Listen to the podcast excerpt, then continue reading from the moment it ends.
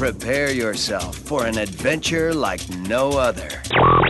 Hello, everyone, and welcome aboard the Walt Disney World Transportation System. We're on our way to Disney's Animal Kingdom. Gosh, this is some crowd. Hi there. Did you get a guide map?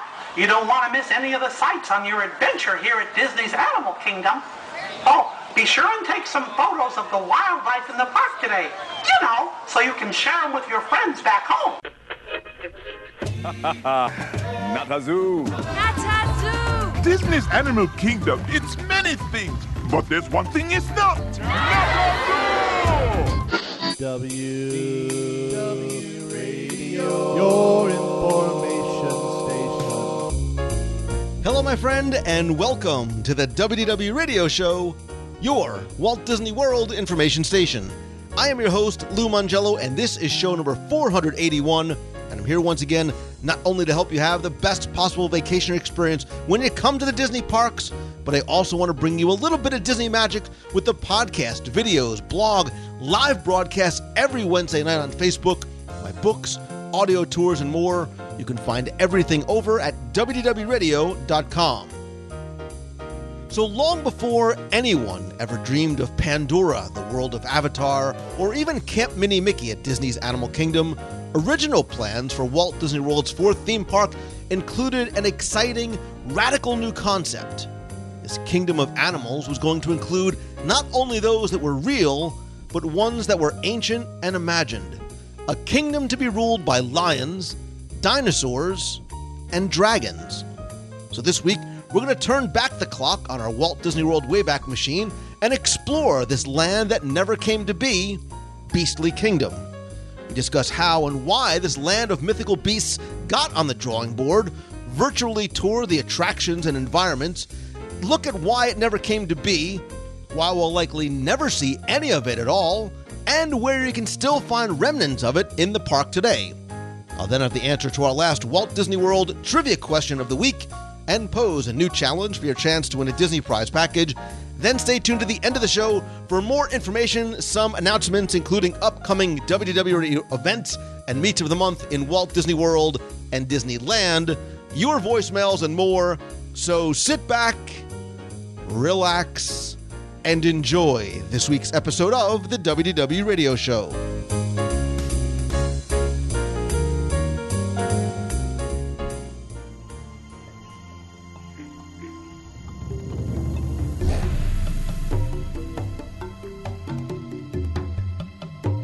In 2011, when Disney announced that an entirely new land dedicated to James Cameron Avatar film was coming to Disney's Animal Kingdom, the internet, well, had a lot to say. Uh, some cheered, some jeered, some laughed, some questions, and some even lamented what they, deep down, knew meant the loss of what might have been, because the announcement of this new land almost surely killed off the possibility of another.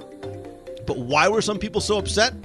Because since the opening of Disney's Animal Kingdom in 1998, we were given clues and hints, some subtle, some not, of what might have been. From the parking lot to the original logo and even McDonald's Happy Meal toys, we were teased about what was going to be built on the land originally occupied by what would eventually become Camp Minnie Mickey.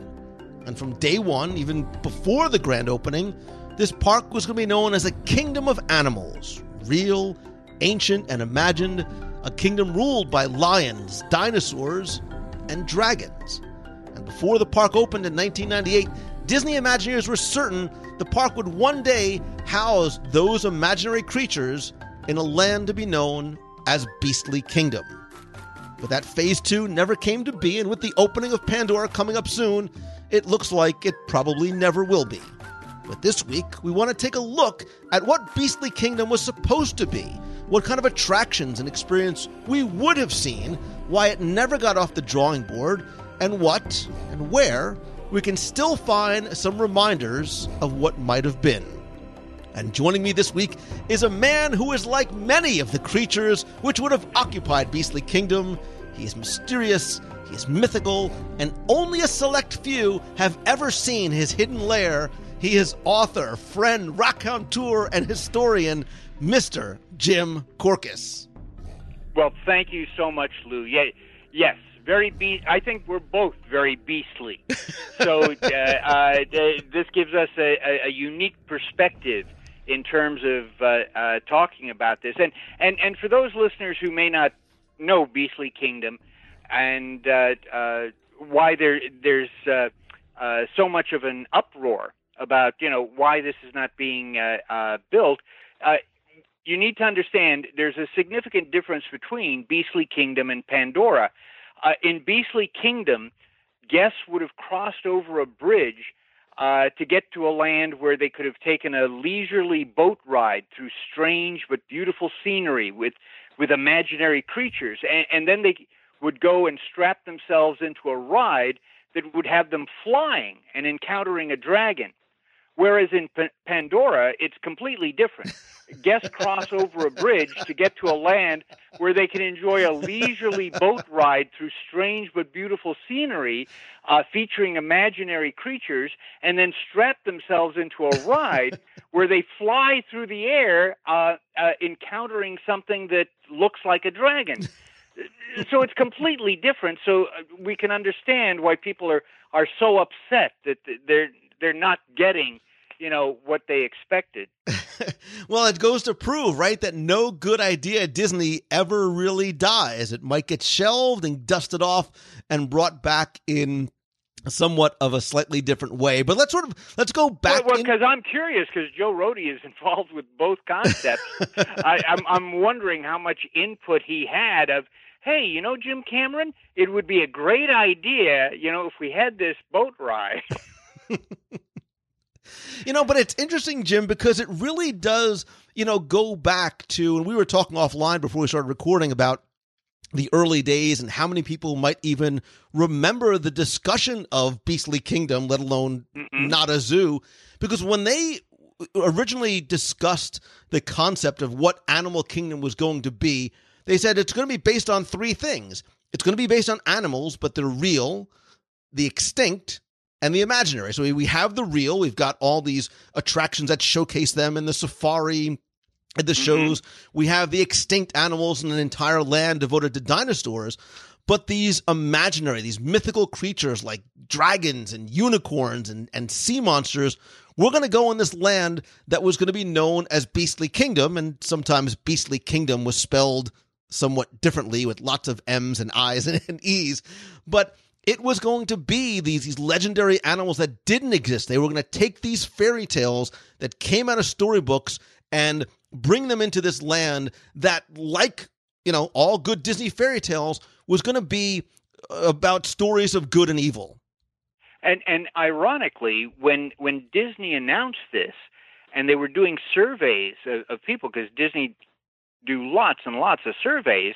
Ironically, people said the thing that they're most excited about going to uh, Animal Kingdom would be to see Beastly Kingdom and these mythological creatures. This is what uh, was driving that. And um, uh, at the time, uh, I was the um, uh, representative for the Walt Disney Travel Company. So they sent me out to uh, three different cities a week for 10 weeks where I was talking to groups of uh, travel agents in in in Dallas and Washington D.C. and and all of this. And uh, one of the things that was being promoted was Animal Kingdom, and the audience was just enthralled. They couldn't wait, you know, uh, to see this. This this this was the key thing, because uh, uh of course, building Animal Kingdom was um, Eisner's way of uh, trying to compete with uh, uh, Busch Gardens in Tampa that had uh, live animal interaction and had uh, uh, roller coaster thrill rides. And, and that was Eisner's, of course, um, philosophy. Iger's philosophy is let's buy franchises, let's buy Star Wars, let's buy Marvel, let's buy the Muppets. Eisner's was let's take a look at what other people are doing out there and Disney is going to do it better. So Church Street Station in downtown Orlando with all these themed restaurants and shops and all this this is great. We're going to build Pleasure Island. and uh, Wet and Wild that that that's so popular. We're going to do Typhoon Lagoon, and so the same thing with this is that um, Busch Gardens in, in Tampa, you know, that's drawing guests away. Let's you know have our own wild kingdom uh, here and keep money on um, Disney property, and we can do it better. And and the, the way they were going to plus it, which is that Disney term, is you're not just going to have the, the live animals. You're not just going to have uh, uh, roller coasters. You're going to have the dinosaurs. You're going to have you know the imaginary animals, and and as Joe Rohde said, that that's the whole narrative for Disney's Animal Kingdom is people's love for animals. He, he said uh, e- even dinosaurs, paleontology is the love of extinct animals, and it, it's an unrequited love because they're dead. They're not coming back. That's it. You know, and um, so uh, you know that that was fascinating. You know that that this was going to be uh, Busch Gardens on steroids here. You know, and it was going to have that um, uh, conservation uh, message in there, which, which, was very much in keeping with the philosophy of of Walt Disney. You know, and and the True Life Adventures and and all of that. Right, but what ends up happening is there are you know a lot of times when Disney opens up a new park like this, they open it in phases, right? So phase one mm-hmm. was going to have the the lands that were there was going to have Dis- Discovery Island, which was called it was going to be called Genesis at one point. It had Discovery mm-hmm. Island, and it had Africa, and they end up spending not only three years but about eight hundred or so million dollars just to get that phase one open and they feel yeah. well, well yeah we you know we we do have this idea to build this this dragon themed area but our name kind of has its it animal is in the name so i think we need to spend our the rest of our resources in building not this mythical land but we need to continue to build africa and asia and if we are going to start building one more land, we also have this dinosaur movie that was doing really well. Maybe that is where we should start focusing some of our efforts as well. Well, actually, the dinosaur movie was not doing well. We're getting ahead of the story here, but but but yes, you're absolutely right. Disney had never dealt with this many live animals before, so they had no idea. And in addition to that, now you're dealing with the fact that you're Disney. So you've got to take really good care of these animals because you're going to be under under scrutiny. You, we we see what happened with uh, SeaWorld out here in uh, uh, Orlando with the Blackfish, uh, you know, uh, documentary. It, it it literally almost killed that that park mm-hmm. in terms of attendance, in terms of money, in terms of expansion, all that. So so Disney has to spend additional money so that it can be accredited by the Association of Zoos and Aquariums, uh, AZA, and then you've got to have these backstage um, areas. And by golly, these animals are eating a ton of food every day. so you know you have all of this. So you've got to start making cutbacks, and, and the cutbacks weren't just Beastly Kingdom. The cutback. Um, uh, there was an addition. If you look at the original plan for Animal Kingdom, there was an additional 75 acres for Africa mm-hmm. that they cut. And there was there was going to be this whole wonderful curving uh, uh, uh, waterway boat ride through Africa too. That got cut.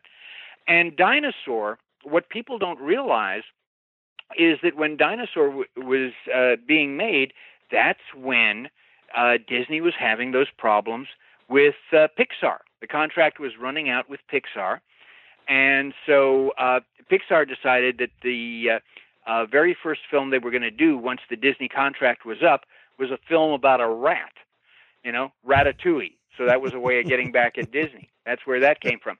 But with Dinosaur, Dinosaur was um, Disney is is sitting up, uh, setting up its own CGI. You know, we're going to show Pixar. We're going to have some leverage here. We're going to show Pixar. We don't need you. We can do it ourselves see? And so, um, but Disney had no idea, you know, what was involved. And so Dinosaur was becoming this money pit. because you're you're constantly needing new equipment, upgrading, and going back and and and doing these things. And uh, dinosaur kept changing. It, originally, the uh, uh, concept for the for the movie was absolutely wonderful. There was going to be no talking at all. It was all going to be, you know, uh, uh, pantomime. There, the dinosaurs were going to be much more realistic. Uh, concept artwork by uh, William Stout, who I just love as as an artist, and um, so all of this, and Dinosaur is going way over budget, Mhm. you know, and so you know it, it's just sucking in that that money. So we've got to do everything we can, you know, to um, boost that up. And so even in Dino Land, they're making cuts. So uh, there was going to be that whole uh, uh, roller coaster in, in the in the sand pit there. It was going to be called the Excavator, where you're in these ore carts, and it, it was going to be very much like Big Thunder Mountain, and so that got cut. And Joe Rohde was upset about that because he says, "Look, you want this to be competitive with Busch Gardens, and they have all these roller coasters. You're cutting the roller coasters." Mhm. And they said, "We're going to go with Countdown to Extinction because." We can save money because we'll use the exact same uh, ride vehicles that we're using for Indiana Jones out in Disneyland. You know, so we don't have to invent anything new. You know, so so we need to promote uh, the film. You know, we need to make it successful because we need to have that leverage to go nani nani nani to Pixar, and uh, but but we've got to cut the money. And then, in addition, um, Disney has that um, uh, relationship with McDonald's, and McDonald's is going to sponsor all of Dino Land USA, right? So that's going to be a cost savings. And also, uh, uh, McDonald's is uh, partnering with Disney uh, uh, and the Field Museum, Chicago's Field Museum, uh, to buy that that dinosaur skeleton, uh, that that uh, Tyrannosaurus named named Sue, which uh, is now in the Field Museum, and then they made two copies, one that McDonald's sent on promotions, and and one that's over in Dino Land. But it's like we've got to save money. McDonald's doesn't seem to be interested in in buying into Beastly Kingdom, but they're interested in buying into the the dinosaurs. So you know, we can do this. But you know what what was happening is Disney was literally bleeding money, and so they just kept cutting back and cutting back and cutting back. And as a result, that's why when people first went uh, to Animal Kingdom, they thought of it as just a half day experience because there was not a lot of things there. And and of course they just had nickels and dimes left, and so in that hole that was going to be Beastly Kingdom, it's like what can we do quickly and cheaply? And uh, Eisner had had huge success uh, doing Mickey's Birthday Land over at the Magic Kingdom. From conception to it actually opening was 90 days. that was it. So in Eisner's mind is we can put something in there. And Joe Rohde and the Imagineers were just so teed off about this whole you're not going to do Beastly Kingdom. It they you, you can't tell the boss no, but you can say, look, we're, we're just so swamped with this other work, we can't do Camp Mickey Minnie because we have to be. And so Eisner turned it over to entertainment. Mhm. Walt Disney World Entertainment is the one that was really responsible for uh, Camp uh, Minnie Mickey. Uh, some Imagineers came in for for uh, doing some of the uh, designs, but basically it was all Walt Disney World Entertainment, and the concept was this is just going to be a temporary Right. location. You know, it, it'll be a great place for character meet and greets. And what is the cheapest, quickest thing that we can put in? It's not an attraction; it's entertainment. Right. So we'll Stage put in fest. Right. Yeah, we'll put in Festival of the Lion King. We'll we'll bring in the the parade floats from Disneyland. We'll put in Pocahontas and her forest friends. We'll we'll bring in uh, a, a couple of the uh, props like uh, Grandmother Willow from uh, the Disneyland show over there.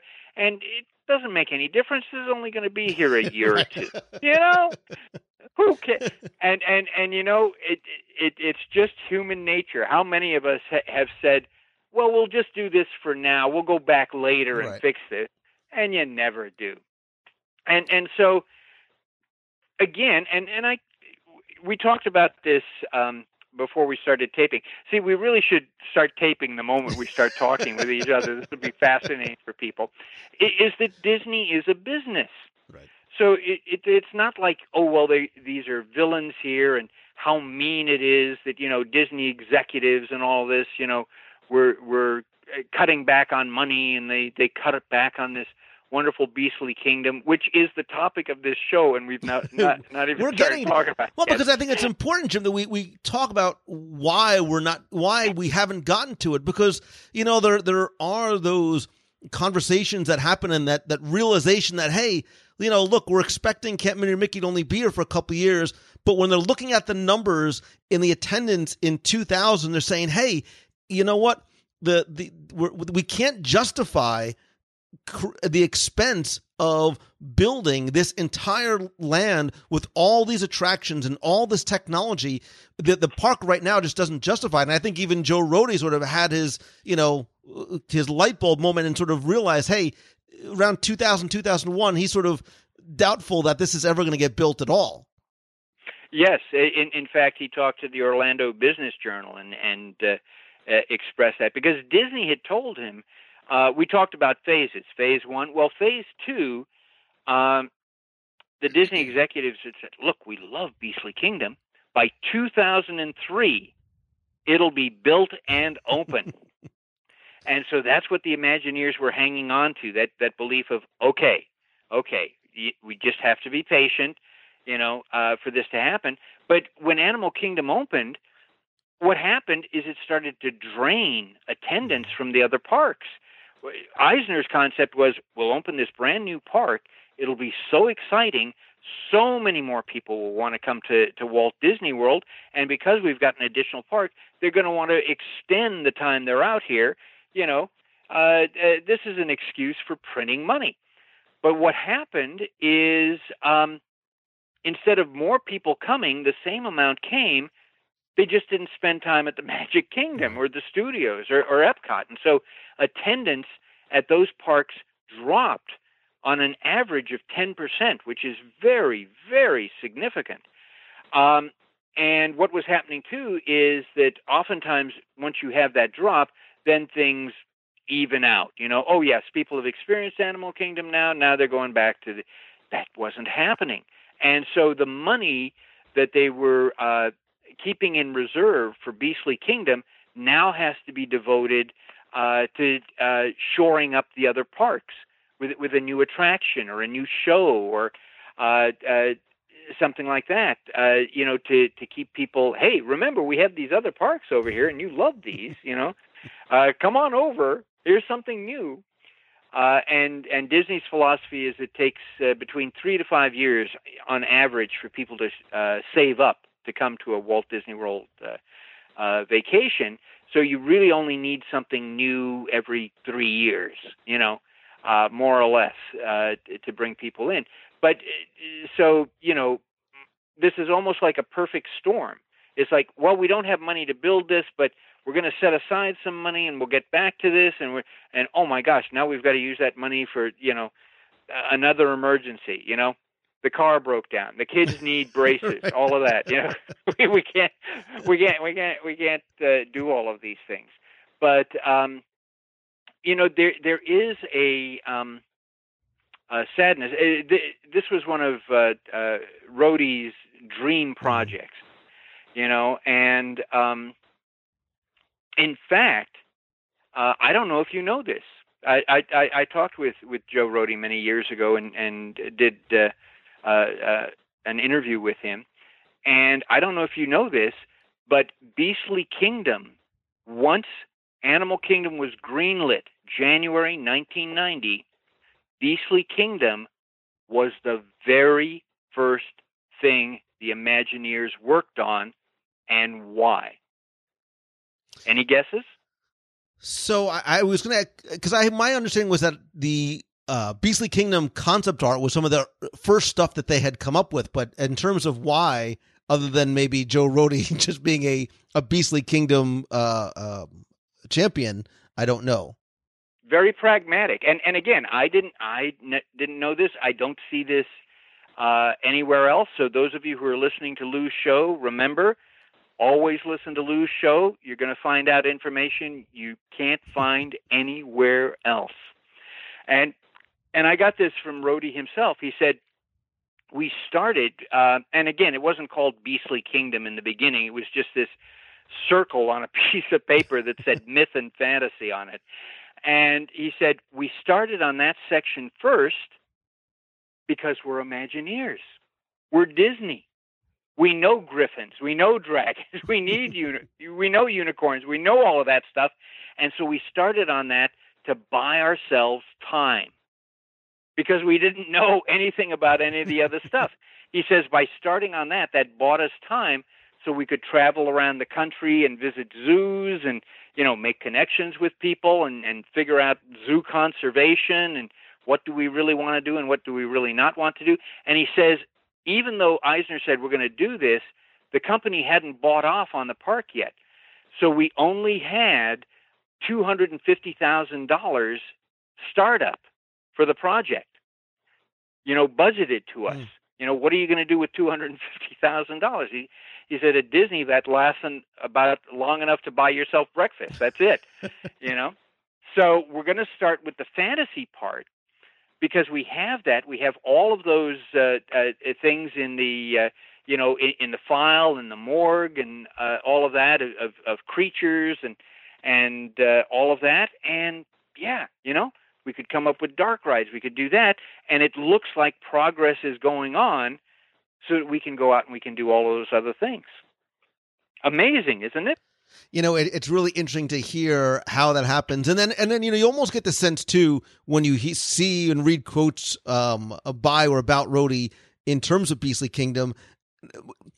This is something that he was very much personally invested in because it sounded like a project that, like you said, would allow that Imagineer creativity to really come out. And as we start to sort of dive into you know what would have been i think you'll see why he and probably so many other people were disappointed that it never got built yeah well and and believe it or not that original concept we're talking 1990 1991 mm-hmm. whatever is beastly kingdom you know eventually as you and i both know got div- divided into the good realm and the bad realm uh, but the original concept there was there was actually going to be three sections uh, that was tentatively, you know, again, placeholder names, uh, nice, beautiful, and dangerous.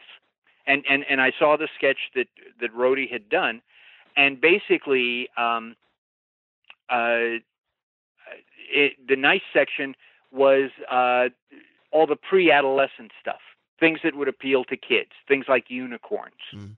You know, so it's non-threatening. It, it, it's that magical. The beautiful section would have been the little bit more edgy, where you get things like minotaurs. So, so there's that sense that you know maybe this guy is not, you know, uh, uh, going to be friendly. May, maybe there's an element of danger, and then the danger you were walking through, believe it or not, Jabberwock Woods hmm. To get to the dragon and then uh, of course uh, you know you and I have been around uh, uh, uh, long enough to know that at, at Imagineering things are constantly in flux because it's a collaborative art. People are are you know tossing in their ideas. Some things are shifting. Some things are changing, and so um, it, it, it then came down to uh, uh, there were going to be two sections, a good realm and a bad realm. And, and, you know, I joked about this earlier, but the entrance was going to be over a bridge. Mm-hmm. And the reason for that is it was going to be based on the classic uh, uh, Norwegian fairy tale, uh, Three Billy Goats Gruff, uh, about three goats uh, who are trying to cross a bridge, but it's guarded by a troll who is underneath and so they have to trick the troll in in order to get across the bridge. And in fact, at one point there was a discussion of having uh, three audio animatronic goats tied up, you know, on on one side of the bridge, and you know maybe even having the actual troll there or whatever.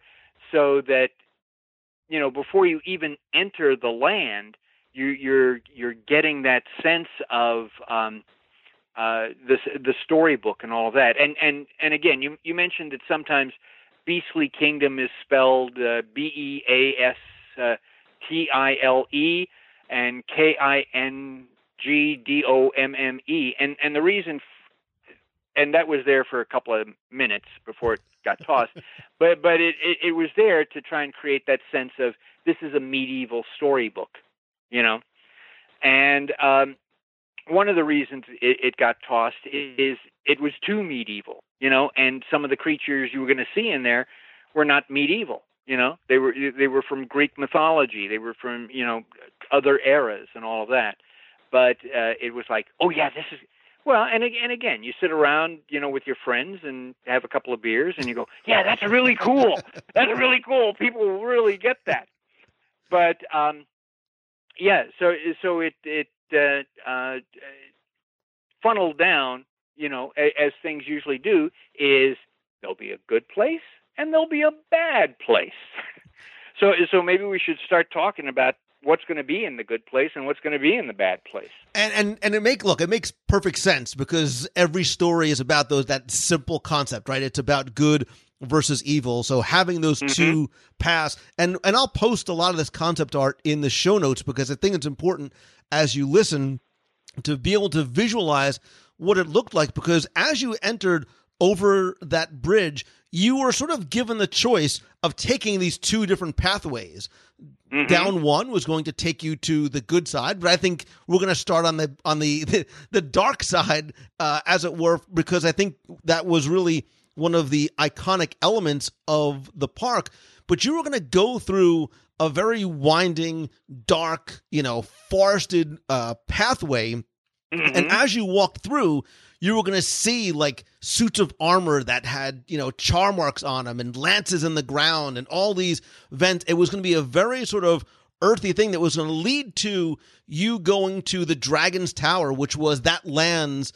I, it wasn't just the icon; it was really going to be sort of the weenie of that section of the land. The thing that was going to bring you over and obviously house its e-ticket dark ride you know roller coaster type attraction. Yeah, you're ab- absolutely right. Uh, this was uh, this was uh, uh, uh, even though it's called Dragon's Tower, it it really was a castle. And and again, the the whole uh, storyline, of course, was that this massive dragon came and he devastated the original inhabitants. And it, it's it's interesting that, that Disney would have you know the melted armor and the broken lances, but no skeletons. You know, so, so it's so I guess this must have happened a long, long time ago. So all human remains turned to dust. So only the They all got away, but, Jim. uh, They were off the, the the actual inhabitants of the armor were fine. They just they ran away. That's all. Oh, they ran away. Oh, Right. see, see, I, I'm not thinking Disney enough.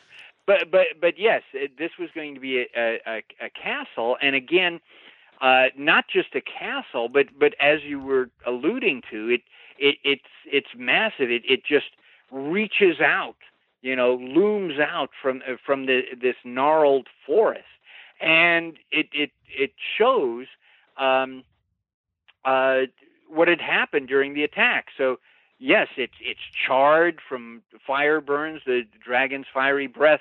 You know, there are are sections missing from from the castle. You know, it looks like maybe this isn't really steady. This this could fall at at, at a moment or two, and um, you know, uh, uh, again, very very impressive.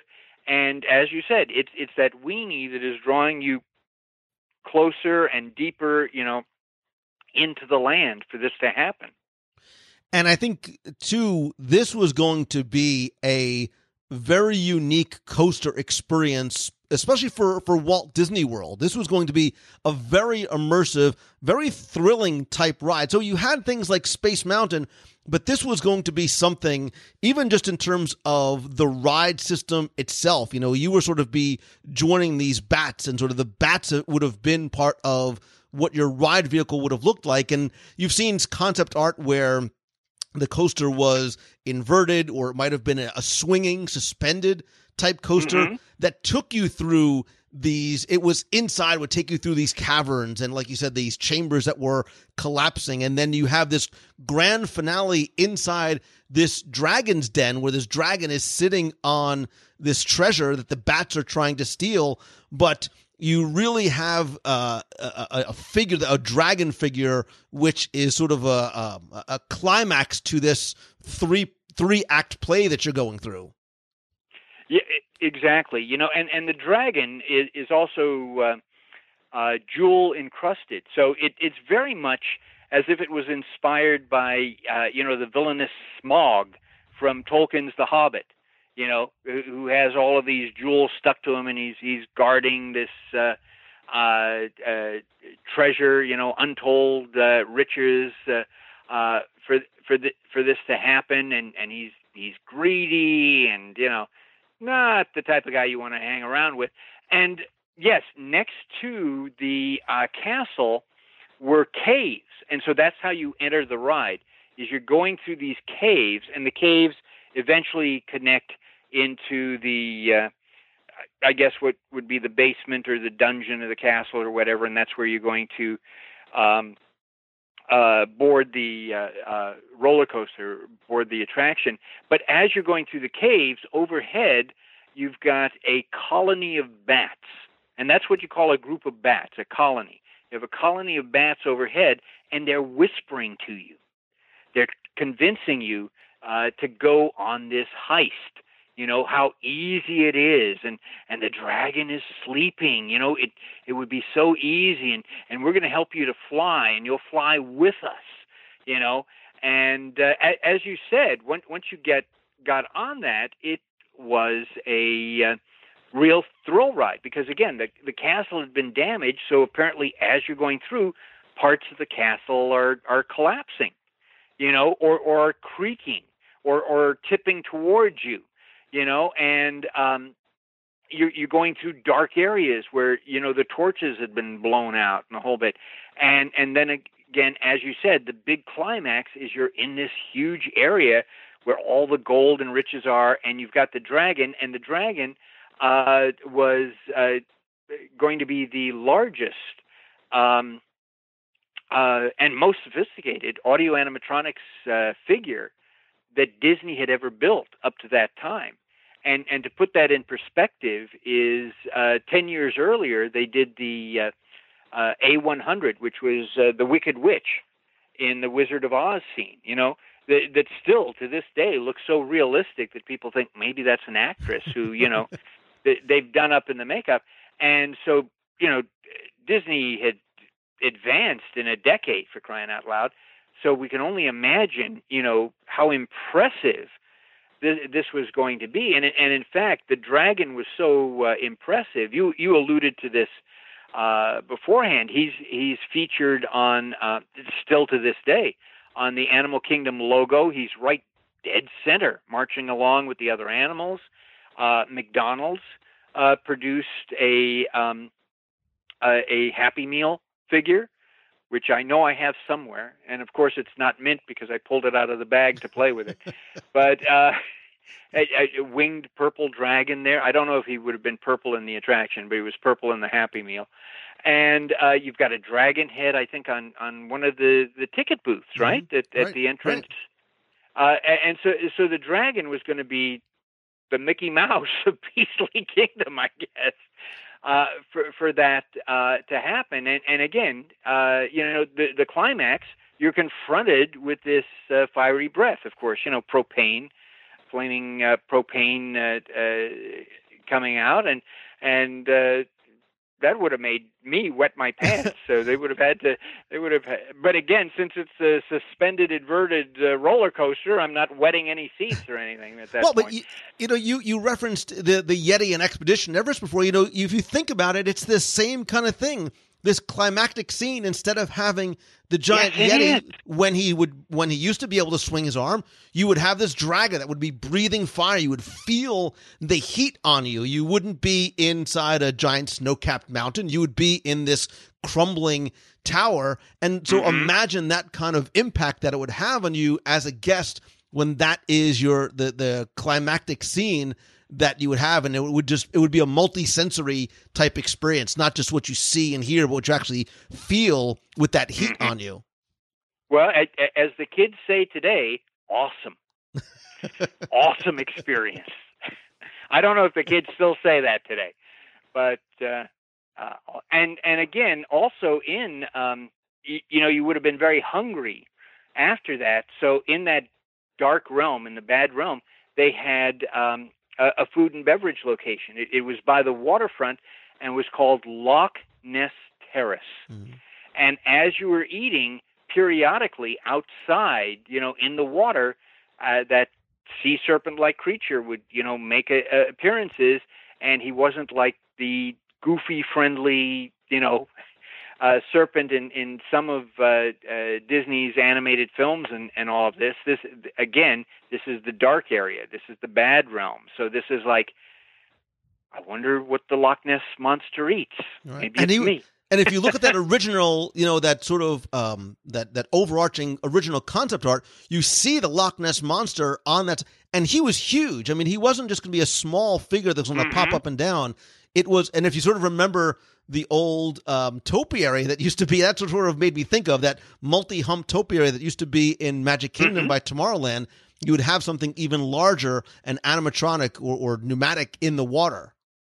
Yes, yes, and and, and again, it, it, it's important when uh, listeners go go to your site to take a look at the concept art to remember that this is just concept art. That if it had progressed, it would have developed in in lots of different ways. You know, uh, over the years, both Lou and I have have, seen concept art, have ac- seen actual models of things that Imagineering have, have made that didn't go anywhere beyond that, or would then suddenly evolve i- into something even more awesome, super awesome. Well, the other for, thing for that I- for that to happen, I'm, I'm glad you're going to be posting the concept art so that people uh, uh, You have to you, because you can't visualize it in your mind, and then when you see it, you know. And look, one of the things that I loved was not just the concept art of the attraction itself, but as you came out, you were in this little hamlet. You were in the, this beautiful medieval village,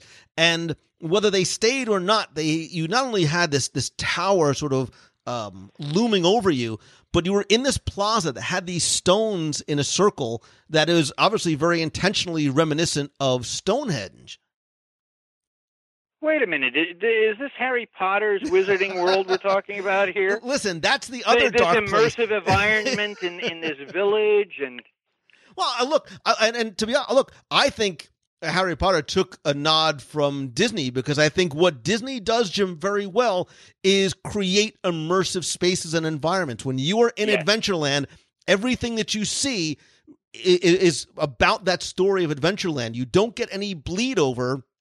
From everything you hear, everything you Right. smell, everything you taste. Yes. Not everywhere in That- that- Universal. That's why, why it's so immersive. Is Right. is you're an actor in this story. Right, and I, and I think not everything in Universal was is like that, other than places like Harry Potter or Wizarding World or Diagon Alley, where you are very much you you cross those thresholds, and now all of a sudden you are immersed in that environment, and I think that's what this is going. You know, look, that's part of the Disney storytelling.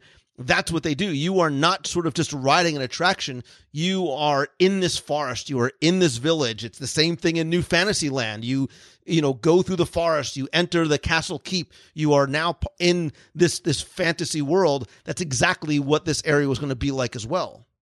Yeah, you know, it, it poor Universal. You know, they they just had to settle for Imagineers who got uh, laid off when uh, uh, Beastly Kingdom got shut down and Animal Kingdom opened, and so those Imagineers had to go over to uh, Universal, and and I guess Islands of Adventure they had to come up with with things like this ride where you're roller coaster where you're going through this castle where there's a dragon and there's a Uh, yeah, oh, and wait a minute yeah, we'll talk. You know, we'll talk about that because and how much maybe that did or did not play in in the decision not to to keep that forward. But there's another side to the coin, right? We're we're on this dark side, and Right. We let's, have- go, we- let's go to the good side. Right, I, I, I prefer the good side. Go right. to the light. Go to the Right. light. Good always, good always wins, except in Spaceballs. Um, so, so the other side, I worry you to take the other pathway. This is much more of a less sinister. This is about unicorns and a boat ride uh, entitled uh, Fantasia Gardens, based on, based on some of the scenes from Fantasia. So there's an there's a Disney connection for those that remember the film, which would take you through some of the scenes in that movie. Uh, so if you think you know, almost analogous to maybe like something like Winnie the Pooh, you would have seen you know Dance of the Hours. You would have seen the hippos and the crocodiles and some of the mythical creatures like the centaurs and the fauns and and Pegasus and whatnot. Yeah, I, I, actually, I, I think it's it's it may even be closer to It's a Small World because again, very family friendly, or even Jungle Cruise. And uh, uh, again, you're going. Uh, believe it or not, they had pitched Fantasia Gardens uh, for Disneyland years earlier. You know, uh, before this, and so this would have been just gorgeous because because you're not just on the water there, but the scenery is you've got the this classic Greek architecture. So you've got temples, you've got Mount Olympus, which was also you know in the in the film there, um, and uh, uh, there was a brightly colored rainbow archway that you went under. There were beautiful gardens, there were bubbling fountains, and and, and all of this, and um, uh, Lou is always good cop. I'm always bad cop. But I'm, I'm going to uh, say on the press release, one of the things that I grumble about even to this day, and and this is the exact press release, by the way, for uh, for that ride. They said a gentle musical boat ride through the animals from Disney's animated classic Fantasia. Both the crocodiles and hippos from Dance of the Hours and the Pegasus, fawns, and centaurs from Beethoven's Pastoral are found here. And you're going to say, that grumpy old man, Jim Korkis, what is he? They're saying crocodiles and hippos from Dance of the Hours. And remember, there's an official Disney press release. There are no crocodiles in Fantasia, it's alligators. In fact, the lead character is called Allie E. Gator. You know? Y- Disney, you need to hire a Disney historian or two to, to, to go through and, and, and double check these things. But but again, that that was the the point. Is this was going to be a family friendly ride, you know, especially for kids. So there's no sense of threat. You know, it, it's just this beautiful. You're you're you're hearing this beautiful music. Uh, you're seeing the alligators and the hippos dancing you know the hippos and the tutus and all that. And and then you're seeing the flying pegasus the fawns the centaurs. Uh, and i really would have loved to have taken that boat ride and seen the female centaurettes you know uh, because i would hope they would base them on the fred moore design from the uh, uh, film because they were just cute as all get out there.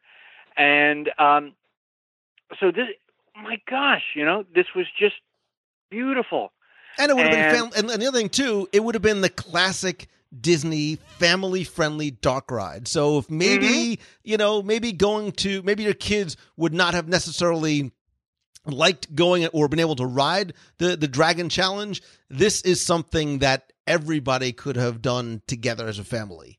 Well, well, you see, that was one of the reasons I cheered when um, uh, Pandora was announced, and they said they were going to have that uh, boat ride through the luminescent forest. And I thought that is so incredible because that's finally, instead of all these thrill rides, this is something an entire family can enjoy together. You know, I, I have a couple of friends who work. Um, uh, at uh, Universal Creative, which is the Imagineering counterpart at Universal, and I said, "You guys made a huge mistake on the Harry Potter ride." And they said, "What do you mean? You know, the people are coming in, they love it, and all that." I said, "There's medical restrictions, there's height mm-hmm. restrictions, there's size restrictions." I said, "If it was open to everybody." That line would have been out the block and down to Disney property at that Right. particular point because everybody could have gone on it and enjoyed it. so that's why I was so excited that Pandora is going to have an attraction that everybody can enjoy. Everybody can, and and now now watch it open, and and people on the internet go, that's so boring. That's so lame. you know, I, I I wanted that creature to jump out and rip Oh, off the head on, of the Jim. guy sitting in front of me there. Everybody on Twitter is so so happy and positive, and a lot of kumbaya out there on the internet. but but anyway, Fantasia Gardens would have been uh, beautiful. You, you know, Fantasia Gardens were was also proposed uh, for the Magic Kingdom. Uh, they were going to do it in the area where the Swan Boat rides were, and the guy who turned that down is a guy who I just absolutely love and adore and respect, Sully Sullivan. no kidding. He was in charge of the Magic Kingdom at that time, and Eisner just loved the pitch for this and and all of this. And so yes, y- you'd be going through those entire waterways just like the swan boats did, but it you'd have these little uh, uh, theme things, uh, topiaries and fountains and figures and all of this from Fantasia, and uh, uh, Sully uh, Sully tells this story a lot better than I could ever. But after Eisner goes, yeah, yeah, this is beautiful, and uh, uh, Sully follows Eisner into the restroom, and they're standing there at the urinal, and and Eisner and Eisner is going, yeah, that's going to be just so beautiful, and and Sully says, I don't want it here in the park, and Eisner says, well, what are you talking about? He says because it's low capacity, and when it rains, I have to shut the whole thing down. And Eisner leaves uh, uh, uh, the restroom and talks to the rest of the group, and he goes, "No, I don't think we're going to go with this." No kidding. But there would have been a Fantasia. As I said, originally it was proposed proposed by Marc Davis of all people, um, out there in um, Disneyland, and that was going to be in the um, uh, motorboat cruise section. Hmm. Isn't that interesting? I- All you know these what? Dots connect back and forth. I interviewed Sully Sullivan back on show 39 10 years ago. I think I still got his number. I'm tempted to just get him on the phone right now and be like, what were you thinking, man? what he was thinking was, "Hey, I'm in charge of this park, and I've got to show to people that you know we're making money. right. This isn't going to help us make money." So, eh, but you know, as as beautiful as I think that attraction was going to be, I I think the thing that really was going to be the good sides e-ticket was not something that was super high tech. It was not going to be a thrill ride. It was going to be something that was beautiful in its simplicity, in that it was a gigantic hedge maze called Quest mm. for the Unicorn, which was going to be not just something that you you wandered through, but was going to be very interactive. And I think this would have been one of the first things. Look, because that's what we're seeing now, Jim. We're seeing a a much more of a trend towards the interactivity. cues and all of that. yes. Absolutely. Mm-hmm. This is what was going to allow guests to be, as they walked through, you had to try and find and awaken all of these different golden idols Five that were them, scattered right throughout the maze. So there was a there was a puzzle that you had to sort of of uh, finish and follow. uh, decipher, put together. Yeah. Yeah, w again, being able to do together as a family, you know. So there's a there's a, a a familiar like you know there's a bonding element to do with your family or your friends, but there's also a payoff at the end too, because that final piece of the puzzle was going to have that reveal of this amazing unicorn in this cavern with these crystal pools, which is also going to make for a great photo opportunity as well.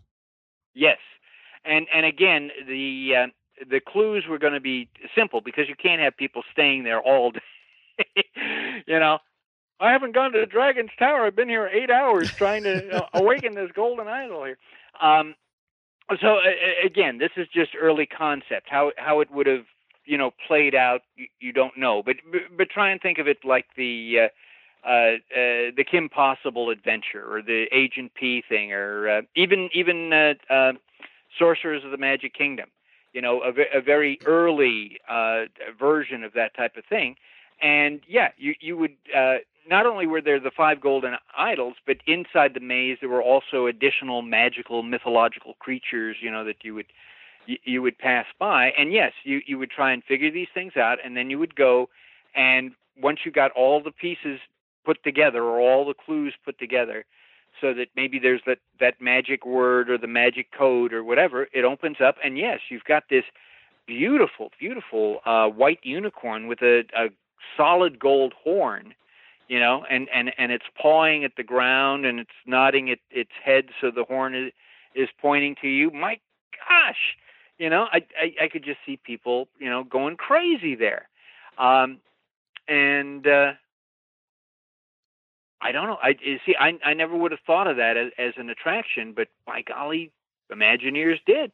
And i think it's something that that would have worked uh, and look this you know to be clear you know we were talking about some of this stuff in terms of where it was in terms of concept and on drawing board this was one of the things jim that was very much already starting to become into production. And, and i can't i can't seem to find it while we've been recording but ages ago somebody sent me a picture of one of the statues of the griffin that was actually built and was delivered to disney specifically for this um you know for the quest for the unicorn attraction. Mm-hmm. so the the plane was already in flight. I mean there were plans definitely to make this happen um but you know certainly we'll, we'll get into some of the reasons why it didn't. But i i well, well, and and again you've got to start production early in order to you know uh be prepared. Uh so for instance uh, uh thunder mesa which i'm i'm sure you've talked about on the the podcast uh, before, uh, they created a, uh, audio animatronic uh, buffalo and and um, what was it, gophers or uh, whatever that that uh, were done. And so when that got canceled, they moved that over, and that's over in uh, a scene in the land mm-hmm. uh, in Epcot, over in Future World. Those those were created for that attraction, but it's like, no, we're canceling that attraction. So Let's find another uh, uh, prairie dogs. Prairie dogs. Prairie dogs and a buffalo, mm-hmm. not a gopher. Uh, just have too much stuff inside my mind. And and you know, when we talk about uh, and none of it is is any good. None of it is any good. All of it is useless. You know, I, I could go into a McDonald's and, and spout some of this stuff off. Nobody's going to give me a free Happy Meal here. Um, you, you know, we talked about uh, the land itself. There was actually a preview to the land, the Discovery River boats. Mm-hmm. Did you ever go on those, Mr. Lou? I, I have a vague recollection of going on what was, and I'm sure I, I well, I know for a fact it was not the most eventful boat ride at Disney's Animal Kingdom. Well, I, I, uh, think that's an understatement because again, Disney did surveys. It was when it opened, it was the most hated attraction yeah. on Walt Disney World property because there was nothing there. Right. You you you would wait for 30 minutes or whatever to get on this boat and it was like a a 4 or 5 minute ride to Harambe. But there was nothing there. But that's not the way it was supposed to be. Uh, there were dragon rocks. There were uh, you you uh, went by a cave and you heard a a growl, mm-hmm. and then as the the boat passed, suddenly this dragon's head uh, came out of the cave, and it would have been uh, again saving money. It would have been the exact same dragon that's uh, underneath uh, uh, the castle, uh, the sleeping dragon in Disneyland pa- Paris, but actually not the whole dragon. It's only the top third of the dragon because you only need to see the head and and part of the neck and it pops out and it blows out this propane ball of fire at you. And then your captain on the boat is really worried, and it's like, but we escaped the dragon. What are you worried about? And it's because he he's afraid that all of this noise and activity has awoken the kraken. Unleash the kraken. And um, uh, you're going, wait a minute, wait a minute, the Kraken. And then around the boat, there'd be all this bubbling going on as if there's something stirring underneath. And then in the distance, you see this fin coming towards you. And it's not like a, a, a simple, nice Jaws fin. This is a and and so the captain on the ship has to to pull out a lyre uh, to pluck a tune to to put the kraken back to sleep. You know, it's not like the Jungle Cruise where you pull out the gun and fire at the hippo. You know, now now we're in 1998. We're politically correct. You can't fire the gun at the kraken. You you play the lyre to put him to sleep, and then you also go around a bend. And we were talking about that beautiful unicorn. You see briefly Mhm. in, in this grove of trees again the beautiful white unicorn it, it it's moving slightly you know because horses don't move a lot so you eh, and especially if you've seen the horse in uh, American Adventure at uh, um, uh, Epcot they don't move a lot but they move enough so you go I wonder if that's real and so you'd see that and then you would go and so oh my gosh this is so wonderful and then of course when the budget got cut there's nothing there. And and Rohde went and he just begged Eisner we've we've got to have something out there something out there. And so the best um uh they could come up with was you hear a, a, a growl in the in the cave and then uh, a blast of fire you know comes out of it. That's it. Yeah, You know, weren't there and- for weren't there um weren't there suits of armor there for a little while on yes, the yes. on the riverbank? you- you- yeah, uh, uh, uh, for a while, and then they got guest complaints that it was morbid. right. Well, it, it's just like um, but, but but again, it was those same suits of armor that would have been uh, that had been made, I guess, for that forest that would have led into um, uh, the Dragon's Tower. right. Well, it's just like when people used so, to so of course about everybody inside had, had already run away, so that's why the suits were. right. but, but but again, but again, you could see that there were sections that were melted, the things broken, all of that, and um, so that was to indicate yes, there's a dragon in here and he's very dangerous. But again, they removed that because uh, yes, we're complaining that that's that's very morbid. That scares my child. I was say it's But it's now like there's uh, nothing to see. Frontierland with the with the burning cabin. There used to be you know dead settlers out there way back when, and Yes, you know. yes, eh, who had been, uh, um, and and obviously uh, what we learned from the Mark Twain experience was the bad Indians were on the right hand side because they were burning the settler's cabin and putting an arrow through him and attacking, you know, uh, the fort there. But the good Indians were on the left hand side because the one on the horse was waving at us, and there's this nice little village where they're not doing anything except, you know uh, cooking and you know carving the canoe and all of that. But um, you know things uh, times change, things change, and and and perceptions uh, uh, change, and and and jokes that I made five years ago I would never even consider making today for crying out loud. And and listeners are going. Oh, Jim makes jokes. When is he going to do that on the podcast? uh, um, but but you know, so there were all those um, uh, other elements there that that were tying into that, and then of course, once you, it's a domino effect. Once you cut one thing, then all these other things start getting cut, and they just don't make sense anymore. You know, um, very uh, very sad. so I, it, and and you know they tried to rescue the uh, Beastly Kingdom uh, uh, concept. Interestingly enough, because um, you know people were leaving Disney Animal Kingdom early. Mhm. You know, there's nothing to see, and there's no fireworks show because you know it's going to uh, uh, scare the animals, and and they need to go to sleep, and and, and all of that. And uh, so the execs got around and said, "What can we do to, you know, um, uh, uh, you know, extend the evening hours, keep people there, you know?" And one of the concepts they had was the Rivers of Light Parade. Mhm. That just like the electrical light parade was going to go through the park, but again, the uh, pathways are too narrow. You'd have to cut back a lot of the landscaping uh, for that, and also to uh, uh, make room for people to stand. And and if anybody ever saw the March of the ARTimals, it was hard enough for that parade to get through in daylight, let alone Right. at night.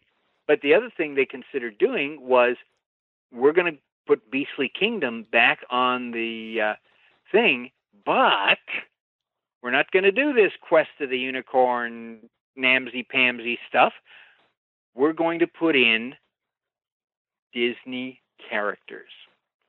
So there would be dragons, but the dragons would be Elliot and uh, Maleficent's dragon. You know, that type of thing. We're going to pull uh, mythological uh, creatures and all of this uh, from, uh, you know, licensed Disney properties here. So um, we can include that in there. So, so for about five minutes, you know, uh, that was that was considered that, uh, and uh, Beastly Kingdom was was back on the books there for about uh, uh, five minutes for for that to happen. But but what really uh, stuck a nail in the coffin for Beastly Kingdom is when Universal's uh, Islands of Adventure opened, and Joe Rohde and the Imagineers hoped that that would be an overwhelming success. And why would you want a competitor to be a success? Because if it was such a huge success, Disney has to do something to counter that, you know. So they'd put Beastly Kingdom back because all this work's already been done. Just tell us go, we're ready to go, you know. But um, uh, Islands of Adventure uh, underperformed, and and one of the reasons is uh, uh Universal. Universal really didn't market it as a second theme park. Mm-hmm. They do now, but in those days they didn't market it as a second theme park, and so people just thought it was an extension of Universal Studios. You know, so why should I come down there and and see that? But you know, it it really worried people. It it worried uh, Michael Eisner, and so you know what Michael Eisner did, right?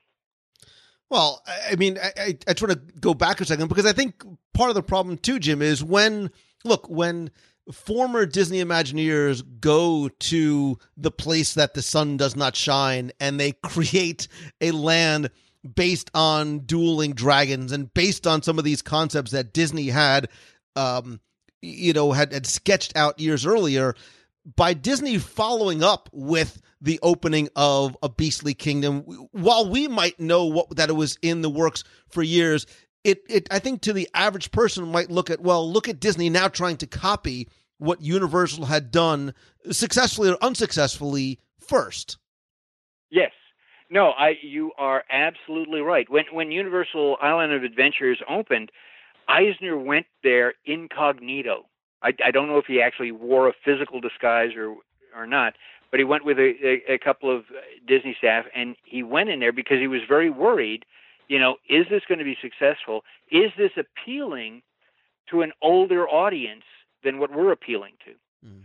And uh, he goes in there, and yeah, there there's a, a, a coaster called Dueling Dragons, which is now uh, been transformed to to, to what Dragon Challenge for right. for Harry Potter there, and and he, he's it, it's these dragons in in in this decrepit uh, castle and and he looked over and he goes does that look familiar to you and, hey, and wait uh, a for unicorns there, there, there, was a flying unicorn right. coaster and and uh, uh, for a restaurant for for a themed there was uh, oh gosh what was it um, um, enchanted oak tavern you know and so if anything put a nail in the coffin that was it because it's exactly as you say.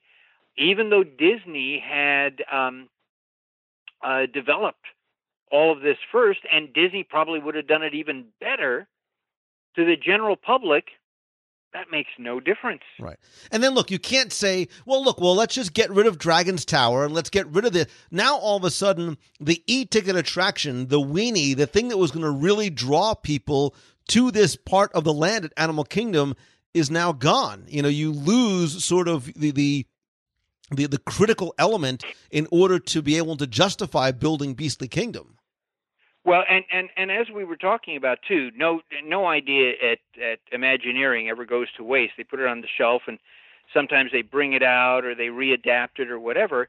Uh, I see elements from the Beastly Kingdom in those proposals for um, uh, the Dark Kingdom, mm-hmm. where the, where the weenie was going to be Maleficent's castle, or uh, Fire Mountain, Fire Mountain, right? where you were going to be on on that suspended roller coaster, and your feet would be over lava and and and all of that as you're you're uh, dashing around. It, and Dark Kingdom, and um, what was it? They, they were going to have Bald Mountain there, where where the villains were chasing you through and uh, on the outside of the mountain uh, uh, as well there.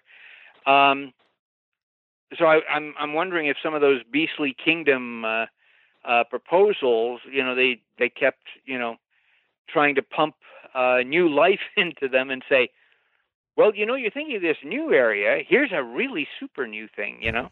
Right, you redress the the concept to to fit in. Mhm. And look, not that I ever think a a villain's fifth gate is ever going to really come to pass, but you you're right. You don't know. Look, it's a it's a beautiful Listen, concept. You, you, you, never know. I, Right. I, I, I would if somebody had say, well, you know, they're going to have a section at Animal Kingdom, you know, devoted to Jim Cameron's movie. I go, yeah, right. but you know, it's there's a huge difference between building a land where the infrastructure is sort of already there versus breaking ground to create an entirely new fifth Yeah. gate. I mean, it, it's it's a monumental undertaking, and certainly one that um, you know it does not happen easily or lightly. I think there's a lot more expansion that's going to happen in the existing parks before, if and when a fifth gate ever comes to be. But I think you're right. I think this concept and some of these concepts because they were so good because they were so attractive are ones that w- we may see resurrected elsewhere hmm Yeah, uh, uh, obviously going through modification and adaptation, and and as we keep saying, these are just uh, concepts. You know, uh, thing things de- develop from there. At, at Disneyland, the first concept for Mr. Toad's Wild Ride was it was going to be uh, uh, a roller coaster. You know, so very much like Gadget's Go Coaster or or, or uh, Goofy's Barnstormer or whatever. You know, it would be a slight roller coaster, but it would still have been a roller coaster. Uh, and the uh, the plans for the uh, Storybook Land uh, ride out there in uh, uh, Disneyland, you were going to be swallowed by Monstro the Whale and then go down this water flume inside and and burst out, you know, through his tail to to get into that. So, and you know, as, as exciting as all of these uh, are, you know, uh, after a while, you start to go, okay, uh, we've we've got to take into account, you know, load capacity. We've got to take into account, you know, maintenance uh, on these things and, and all of this. Um, and sometimes there's even just a uh, better idea. A dragon. Why don't we have a two-headed dragon? and one of them spurts out fire, and the other spurts out cold. You know. Um, and we'll call them Anna and Elsa. You know, this will work. Oh, wait a minute. No, that. Well, we'll bring out Anna and Elsa later on something else. oh, but but again, I would I would have liked to have seen a, a Beastly Kingdom in in 1998, and um, uh, no, I don't think there is a hope for the, the Beastly Kingdom to, uh, uh, as it is, uh, be revived. You know, but but again, you you never know. You, you never say never. Anything anything could happen, but uh, uh, I think if Beastly Kingdom had opened, I think people would have had a uh, different first impression of of Animal Kingdom. right You know, So I- I, I think yeah, I think if they had had the uh, the roller coaster, the excavator in in Dino Land USA, which was meant to be there, uh, they would have had a a, a different uh, impression as well. right on But- opening day right if if it could have been there on opening day Mm-hmm.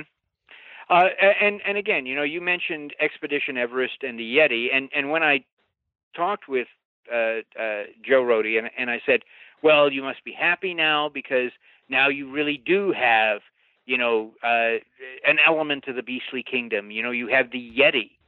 And he looked at me like I had two heads, and, and and he said, "No, no, no." He he, he said uh, the Yeti is that um, uh, is on that border between real and mythological. Mhm.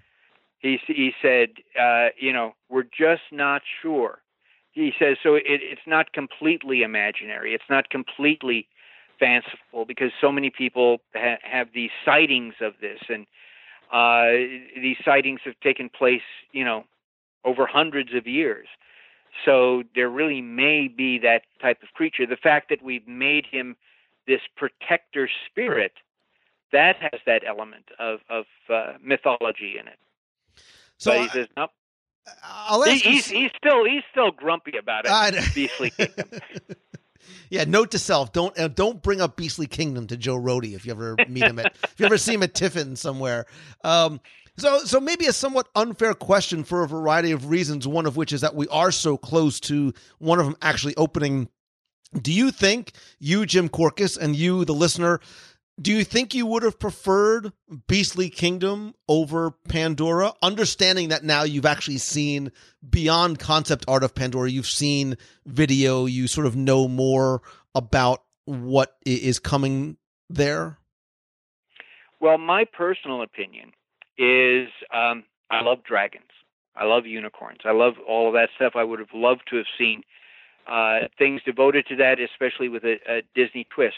From what I have seen of uh, Pandora, because initially my reaction was very, very negative, but from what I've seen now, I am very intrigued uh, to go because um, I never felt the movie was a movie. The movie to me was an event. And I didn't come out of that movie remembering the names of any of the characters or wanting to go get a plush banshee or anything like that. It seems to me that Imagineering has created a land that is not necessarily dependent upon the movie. Right. I don't think you have to have seen the movie or any of the sequels, which again are delayed, I guess. You don't have to have seen any, the movie or any of the sequels to go in and enjoy uh, the beauty and, and the strangeness uh, of this uh, of this land, and and everything that I've seen, and and all of the, uh, and you've probably seen more than I have, or, or even seen more supporting uh, uh, material. Everything there shows me that this could be a success, not because of the movies, but in spite of the movies, Right. because it, it it's creating, as as you keep saying, that immersive uh, experience. And and as I said, I'm I'm really looking forward to uh, um, uh, the boat ride, especially. Uh, not as exci- as excited about riding a banshee because uh, you know as as I get uh, older, this this shaking up and down and and all of that, you know, uh, I don't care Well, for it. Look, I, I've said, you know, uh, ad nauseum, and forgive me if I re- repeating myself on the show that I wish I had the time and the talent to be able to go in and take Avatar the film and edit it down, not from the fighting scenes and some of the story, but if I could edit it down to showcase the the beauty of that world, that the bioluminescent mm-hmm. lights, how the messaging fits in with Animal Kingdom. I think that might change people's opinion. Look, and I and I and I believe Jim that when I, I, I, I think I think you're probably right because I, I think a lot of people took a look at the film and said, "Oh, this is just the Pocahontas story." right, or they You didn't know, like the and- violence and- in it, right? uh, You know, and and I think Joe Rohde takes uh, in in the pre-publicity here take, takes that larger view that no, this is actually a story about you know being in tune with with nature, being in tune with the animals, you know, all of this, and that and so that's very much uh, you know with the philosophy of uh, uh, of Animal Right, Kingdom. Right. It- uh, look, the, the conservation and you know living with the land, to use an Epcotism, is the Mm-hmm. messaging of Disney's Animal Kingdom at, at the very beginning. And look, I think this is going to. And look, remember when Cars Land was first announced? The Mm-hmm. same kind of thing happened. People lost their collective marbles because maybe they didn't like the film. But then when you take yourself out of it and you step into that land in Disneyland and all of a sudden you're in Radiator Springs, you're like, holy smokes, like I am in this film and It, it it it just all works. Yes, Right. I've been in I've been in Cars Land, and and yeah, it I, I and and Cars is is not my favorite um, uh, Pixar film. By by but you don't haul. have to like like Pandora. no, you don't but you have don't to love have the to film. like the Right. movie to really appreciate that that whole experience. and I think that's what's going to happen very much so uh, when when Pandora opens. I, I am I for one was excited when I heard about it um, initially. I'm even more so now as we are recording and leading up to just a few weeks away until it opens. Uh, I think it is going to put Animal so Kingdom. are are you on are on that list to get that special media preview? Uh, I am going during the, the special event. Uh, I, I'm grateful to have been invited to it,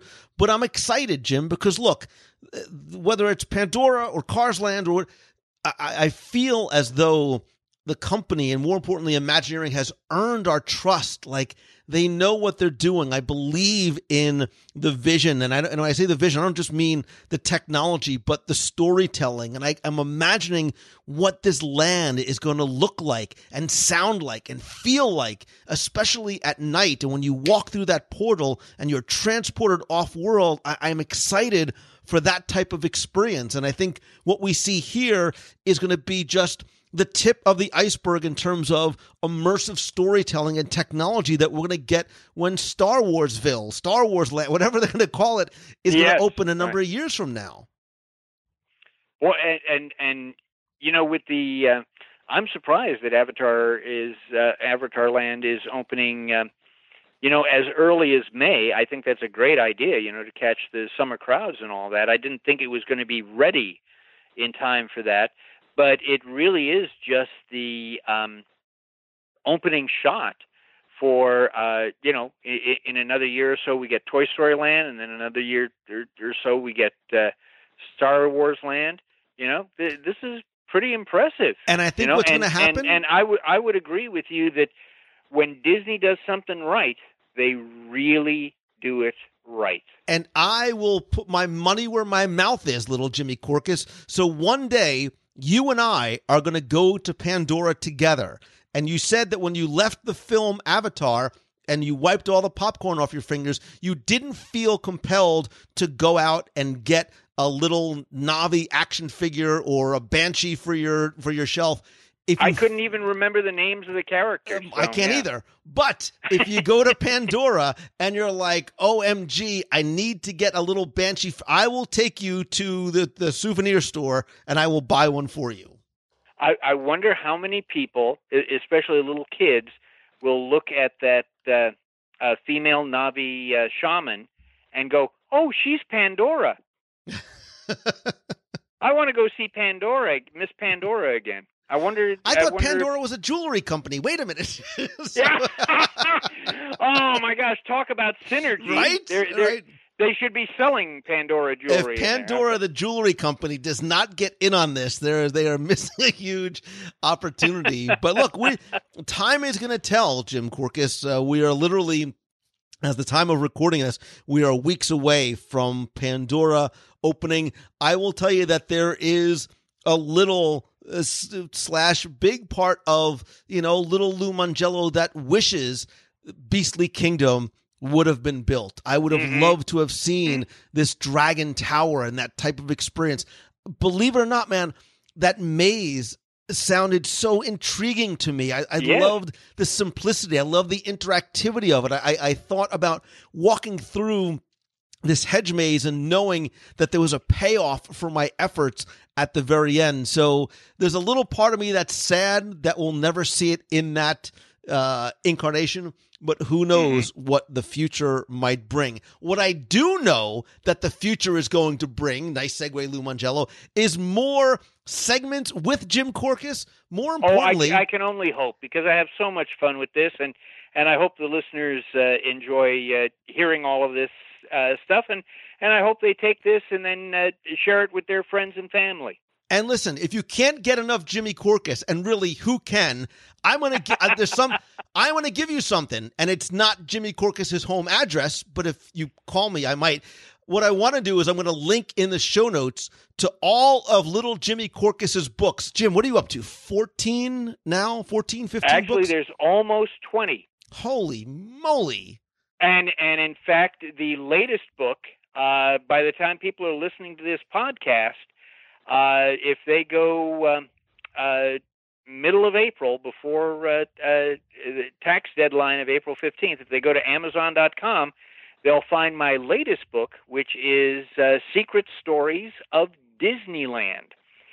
So um, there are five to ten stories for each of the eight lands at uh, Disneyland, as well as uh, some stories for Beyond the Berm. Hmm. And um, so I've written two books about uh, secret stories of Walt Disney World. They have done uh, very well. And so my publisher asked if I could write about Disneyland, which is more difficult than most people imagine because there's already so many books out there about Disneyland, uh, hidden secrets and trivia and, and all this, and websites and DVDs. So I had to really struggle um, to uh, uh, find some secrets and stories uh, to share. But fortunately, uh, I've interviewed many Imagineers over the years and all that, so I was able to grab uh, uh, some stories. That, here, I'll share one of the stories that's in the book. When Disneyland opened, one of the biggest complaints they had was that the clock on the train station was incorrect. And remember, this is 1955, so people are using their watches and trying to set it by, you know, a, a large, uh, prominent uh, clock so that it could stay on time and and do this. So every day they would send out this poor little maintenance guy, and he would put up the ladder and he would go up there and try and, you know, change the clock, and they would get complaints that the clock is wrong. And so Disney had people come down. They talked to this guy, and he, he said, "What I do he said, I come down. He says, I phone the main office there in, in town hall, and uh, I set my watch to that. Then I climb up the ladder and, and I set the clock. And he, he says, and they're tracking him. This went on for a couple of days. They tracked him. Finally, they put somebody in the office in um, uh, uh, town hall. And so when he called, uh, the secretary picked up the phone and she looked out the window at the clock on the train station and told him the time. so that's one of the stories you probably won't hear anywhere else. and and uh, believe it or not, the clock was uh, the last thing that was completed. The clock face was the last thing that was completed uh, on uh, Main Street because they had put a camera in there uh, to shoot Main Street with that uh, you know that uh, sped up stop motion type thing to to show the construction of Main Street. So I'm sure you've all seen uh, the images of that. And so uh, the book in, includes that. It includes the moving snore sound in in Disneyland that moves all over the place.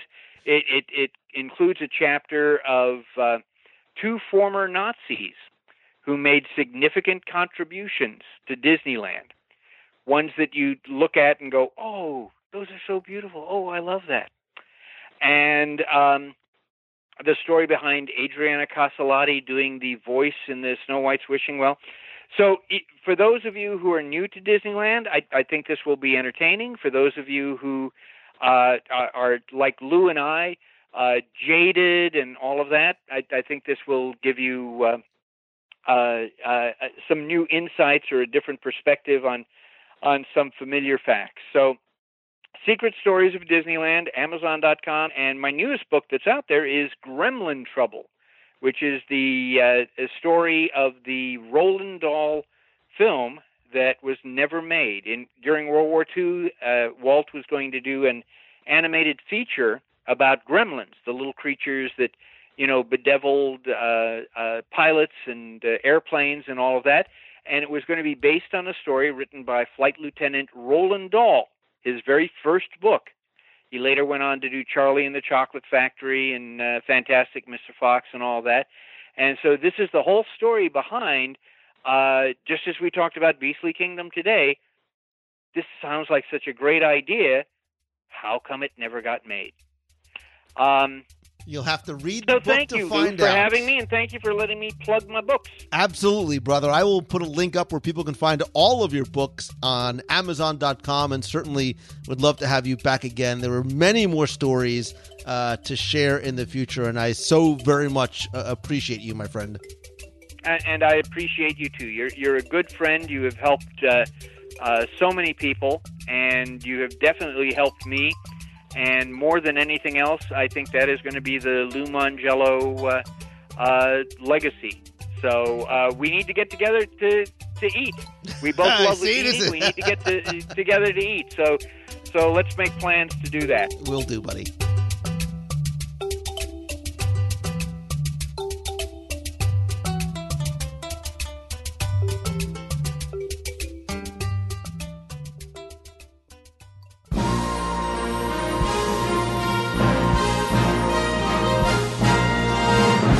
Time for our Walt Disney World trivia question of the week, where I invite you to test your knowledge of Walt Disney World's history, or I want to see how well you pay attention to the details, sometimes in what you see, sometimes in what you hear, maybe even in what you smell, possibly in what you taste. If you think you know the answer, you can enter via our online form for a chance to win a Disney prize package. But before we get to this week's question, we're going to go back, review last week's, and select our winner. So last week, I wanted to see how well you pay attention to something that you probably have heard more than once in an attraction in Walt Disney World. And I asked you to tell me where in Walt Disney World have you heard Is it ever going to warm up? Let's find out with a look at the weather. Will it? You know those giant glaciers we've all gotten so used to? Well, they're going to be receding to the north and south poles. Conditions are looking very favorable for a whole new kind of mammal. KNRG News Time, 750,000 BC. And that's our KNRG up to the minute news report. Now back to our regularly scheduled program. I'm sure hearing the actual audio clip rather than my really bad impression made you remember that it was, of course, from the universe of energy slash Ellen's Energy Adventure slash Ellen's Energy Crisis slash coming soon to an Epcot Center near you. Anyway, I took all of the correct entries, randomly selected one, and because I was just in the holiday spirit or really hungry, your prize package includes my 102 ways to save money for an at Walt Disney World book, all seven of my audio tours of the Magic Kingdom, a WDW Radio 2.0 Magic Band cover, some stickers, a travel mug, and a mystery prize. And that mystery prize is going to be something from my personal vintage collection. I'll pull it from one of my eBay lots and give it to you instead. It's still a mystery to me as to which one I'm going to give you, or more than one I'm going to give you, but I, am going to give you something from my vintage Disney collection. Add that to your prize package.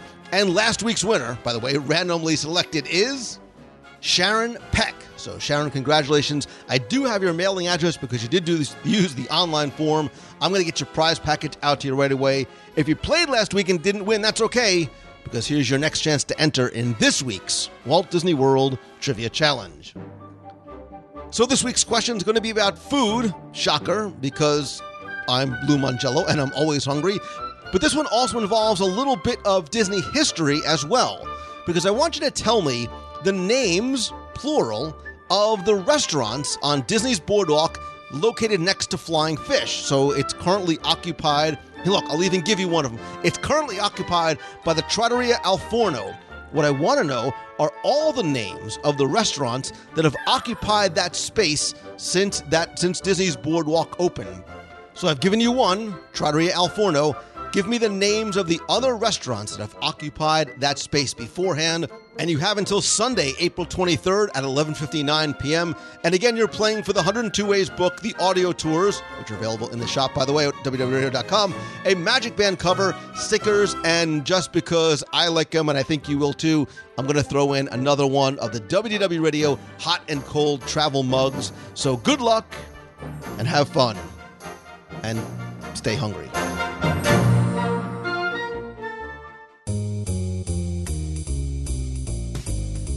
That's going to do it for this week's show. Thank you again so very much for taking the time to tune in this and every week. I understand and appreciate how valuable your time is, and I am sincerely grateful that you choose to spend and share some of it with me. Just a couple of quick reminders. Don't forget that I have a new free book for you. It's 102 Things to Do in Walt Disney World at least once. You can get it again for free just by visiting the homepage of WDWRadio.com. I also have a new video for you, a new snack of the week at Walt Disney World. I told you I was hungry. You can find that on our Facebook page at facebook.com slash WDWRadio or our YouTube channel at youtube.com slash WDWRadio. If you have a suggestion for a snack of the week, you can use a contact form right on the site or email me, lou at WDWRadio.com. Speaking of liking the Facebook page, I appreciate if you would go over. Make sure you like the page because this way you can also not only join us every Wednesday night for our live video broadcasts and chat, either from the home studio or from the parks. It's a great way to talk about Disney. You can also call into the show. Oftentimes, I'm live from the parks, but I'm also working on some new things specifically for the Facebook page. I'd love for you to be part of the conversations there. I want you not just to consume the content, but really share it and be part of it as well. Also, on the Facebook page, we have the WDW Radio 10th Anniversary Logo Contest. As we celebrate 10 years of the WDW Radio Show, I want you to cast your vote for the new WDW Radio 10th Anniversary Logo Contest. And then once we have a winner, you'll see exactly what I plan on doing with it there. You have uh, until the end of this week to cast your vote again on our Facebook page. And if you want to connect and talk, and if you want to connect with and talk with me other places online, I am at Lou Mongello on Twitter, Facebook, Pinterest, and Instagram. But you know, of course, that I always say, because I believe it and it's true, that nothing beats a handshake and a hug. That's why, in addition to connecting with you online, I want to be able to meet and chat with you in person. That's why I do monthly meetups every month in Walt Disney World as other events on our road. Uh, our next meetup in, in Walt Disney World is going to be this coming weekend during the Star Wars Dark Side Half Marathon Challenge. That's going to be Saturday over at the American Adventure. You can visit our Facebook page for details and to RSVP. It's fun, it's free, it's completely family friendly, and it's open to anyone and everyone, whether you want to just come by and say hi or spend some time with us, grab something to eat as well.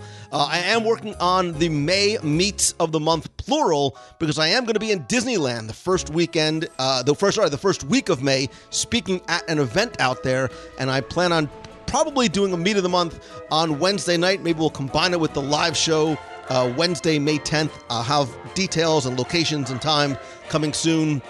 And the, the Walt Disney World uh, meet of the month, I'm actually still working on dates as well. Uh, also, there's other events coming up, including our cruise to Alaska next year. Again, you can find every information about all this on the events page over on Facebook. Also, I do other uh, events and meetups, not just in Walt Disney World, but on the road as I travel to speak at conferences and events. Uh, go to visit loumongello.com. You can find out uh, maybe how I can come help speak to your conference, your business, or your school, or work with you one on one to turn your passion into your profession. Oh, speaking of which, my Momentum event in Walt Disney World, October 14th now through the 17th, uh, is now 50% sold out, and there are only three tickets left for the second add on Mastermind Day. Whether you are a solopreneur, have an idea, or just want to turn what you love into what you do, this small workshop event, which is limited to just 50 people, is going to help you make real changes in your life and your business with a very intimate, interactive workshop focused on creating real results for you. I'm going to have more details coming soon and more speaker announcements. You know, Duncan Wardle, the former vice president of innovation and creativity for the entire Walt Disney Company, who was on the show a couple weeks ago, is our first announced speaker. For more information, you can visit loumongello.com.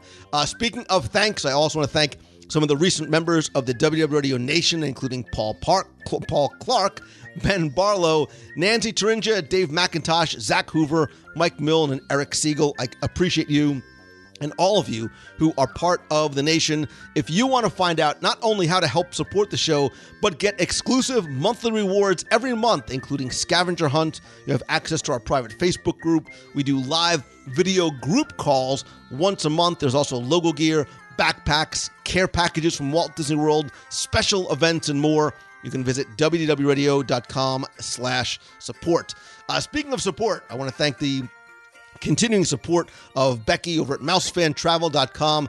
They have been my official, official and re- recommended travel provider for all your vacation needs pretty much since I began WDW Radio. You can get a free, no obligation quote by visiting mousefantravel.com.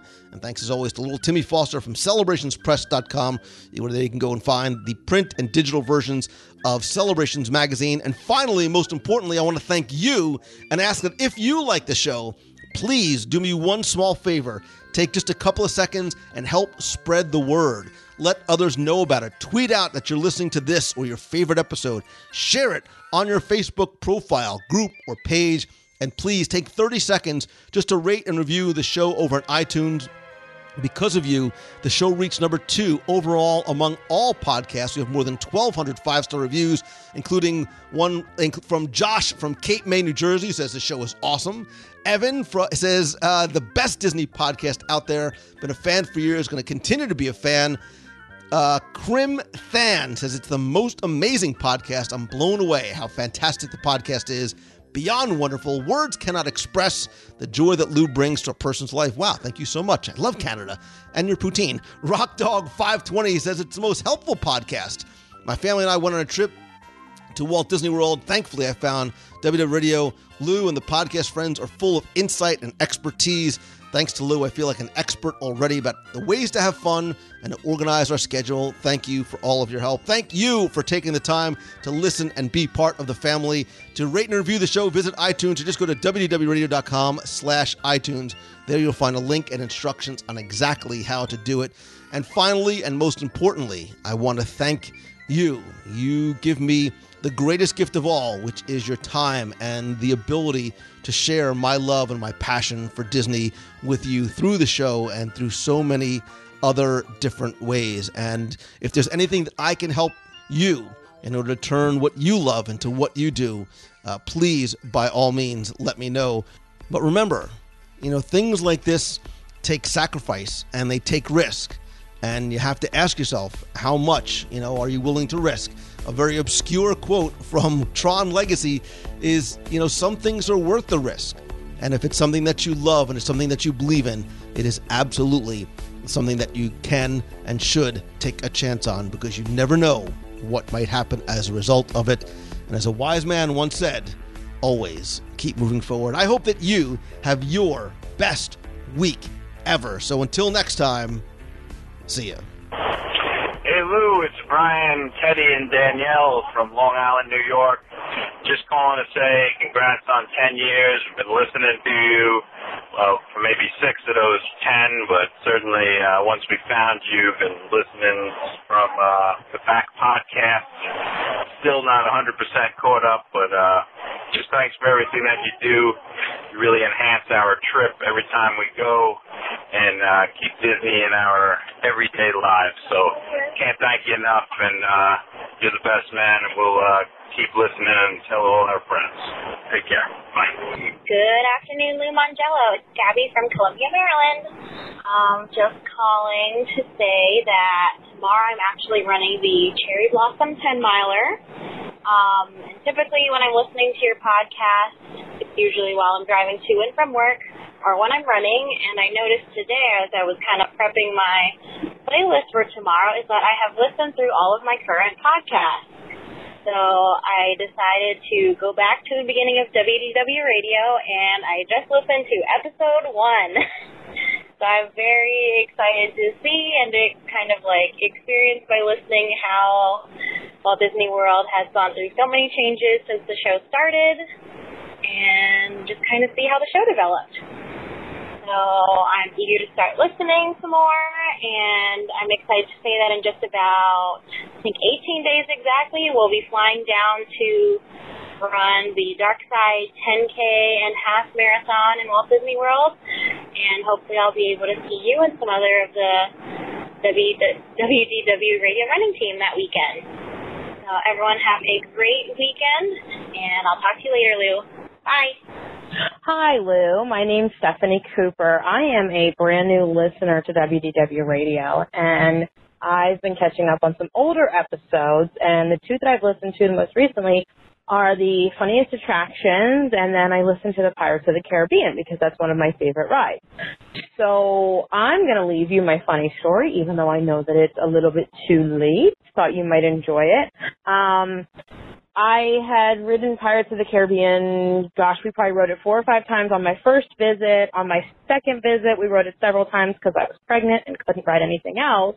Um, and on my third visit, I had my two year old son with me and my father in law. And I had been trying to tell my very cautious two year old, it's not scary. It's not a scary ride. We'll close your eyes if we need to. It's not a scary ride. It's not a scary ride. I don't know how often this happens, but just as we were coming into the battle scene, um, I don't know if there is somebody behind there controlling, if it's random, um, but just as we were coming by the cannons, I got shot in the face with the air cannon and screamed loudly, scaring my two year old. He would not go on it again for the rest of the trip. Um, but I've been on it probably at this point because I'm still young and poor. Um, probably over a dozen times now. It's the only time it's ever happened to me and I haven't heard of it happening to anybody else, but um, that was one of the funniest moments for us. Um, I don't think we stopped laughing until we were getting off the ride, and then we were sad that we had missed the ride from laughing the whole time. So anyway, that's my um, funniest attraction moment. Thank you. Love the show. Um, congratulations on the 10 years. Bye. Hi, Lou. This is Sam from Westminster, Colorado. I've been a listener of the podcast for about a year and a half now, and I love it. it. I haven't been able to get to Disney World in a little while, but I'm very excited to be going back for Wine and Dine race weekend in November with my family. And I just finished your cast member episode. You asked everybody to tell you uh, what cast member role they would love to be. And as great as it would be to be a friend of any of the characters, especially Mickey Mouse, I would, my dream role would be to either run the Expedition Everest or be a driver for Kilimanjaro Safari. It just sounds so fun, and I love Animal Kingdom so much. Have a good day. Thanks.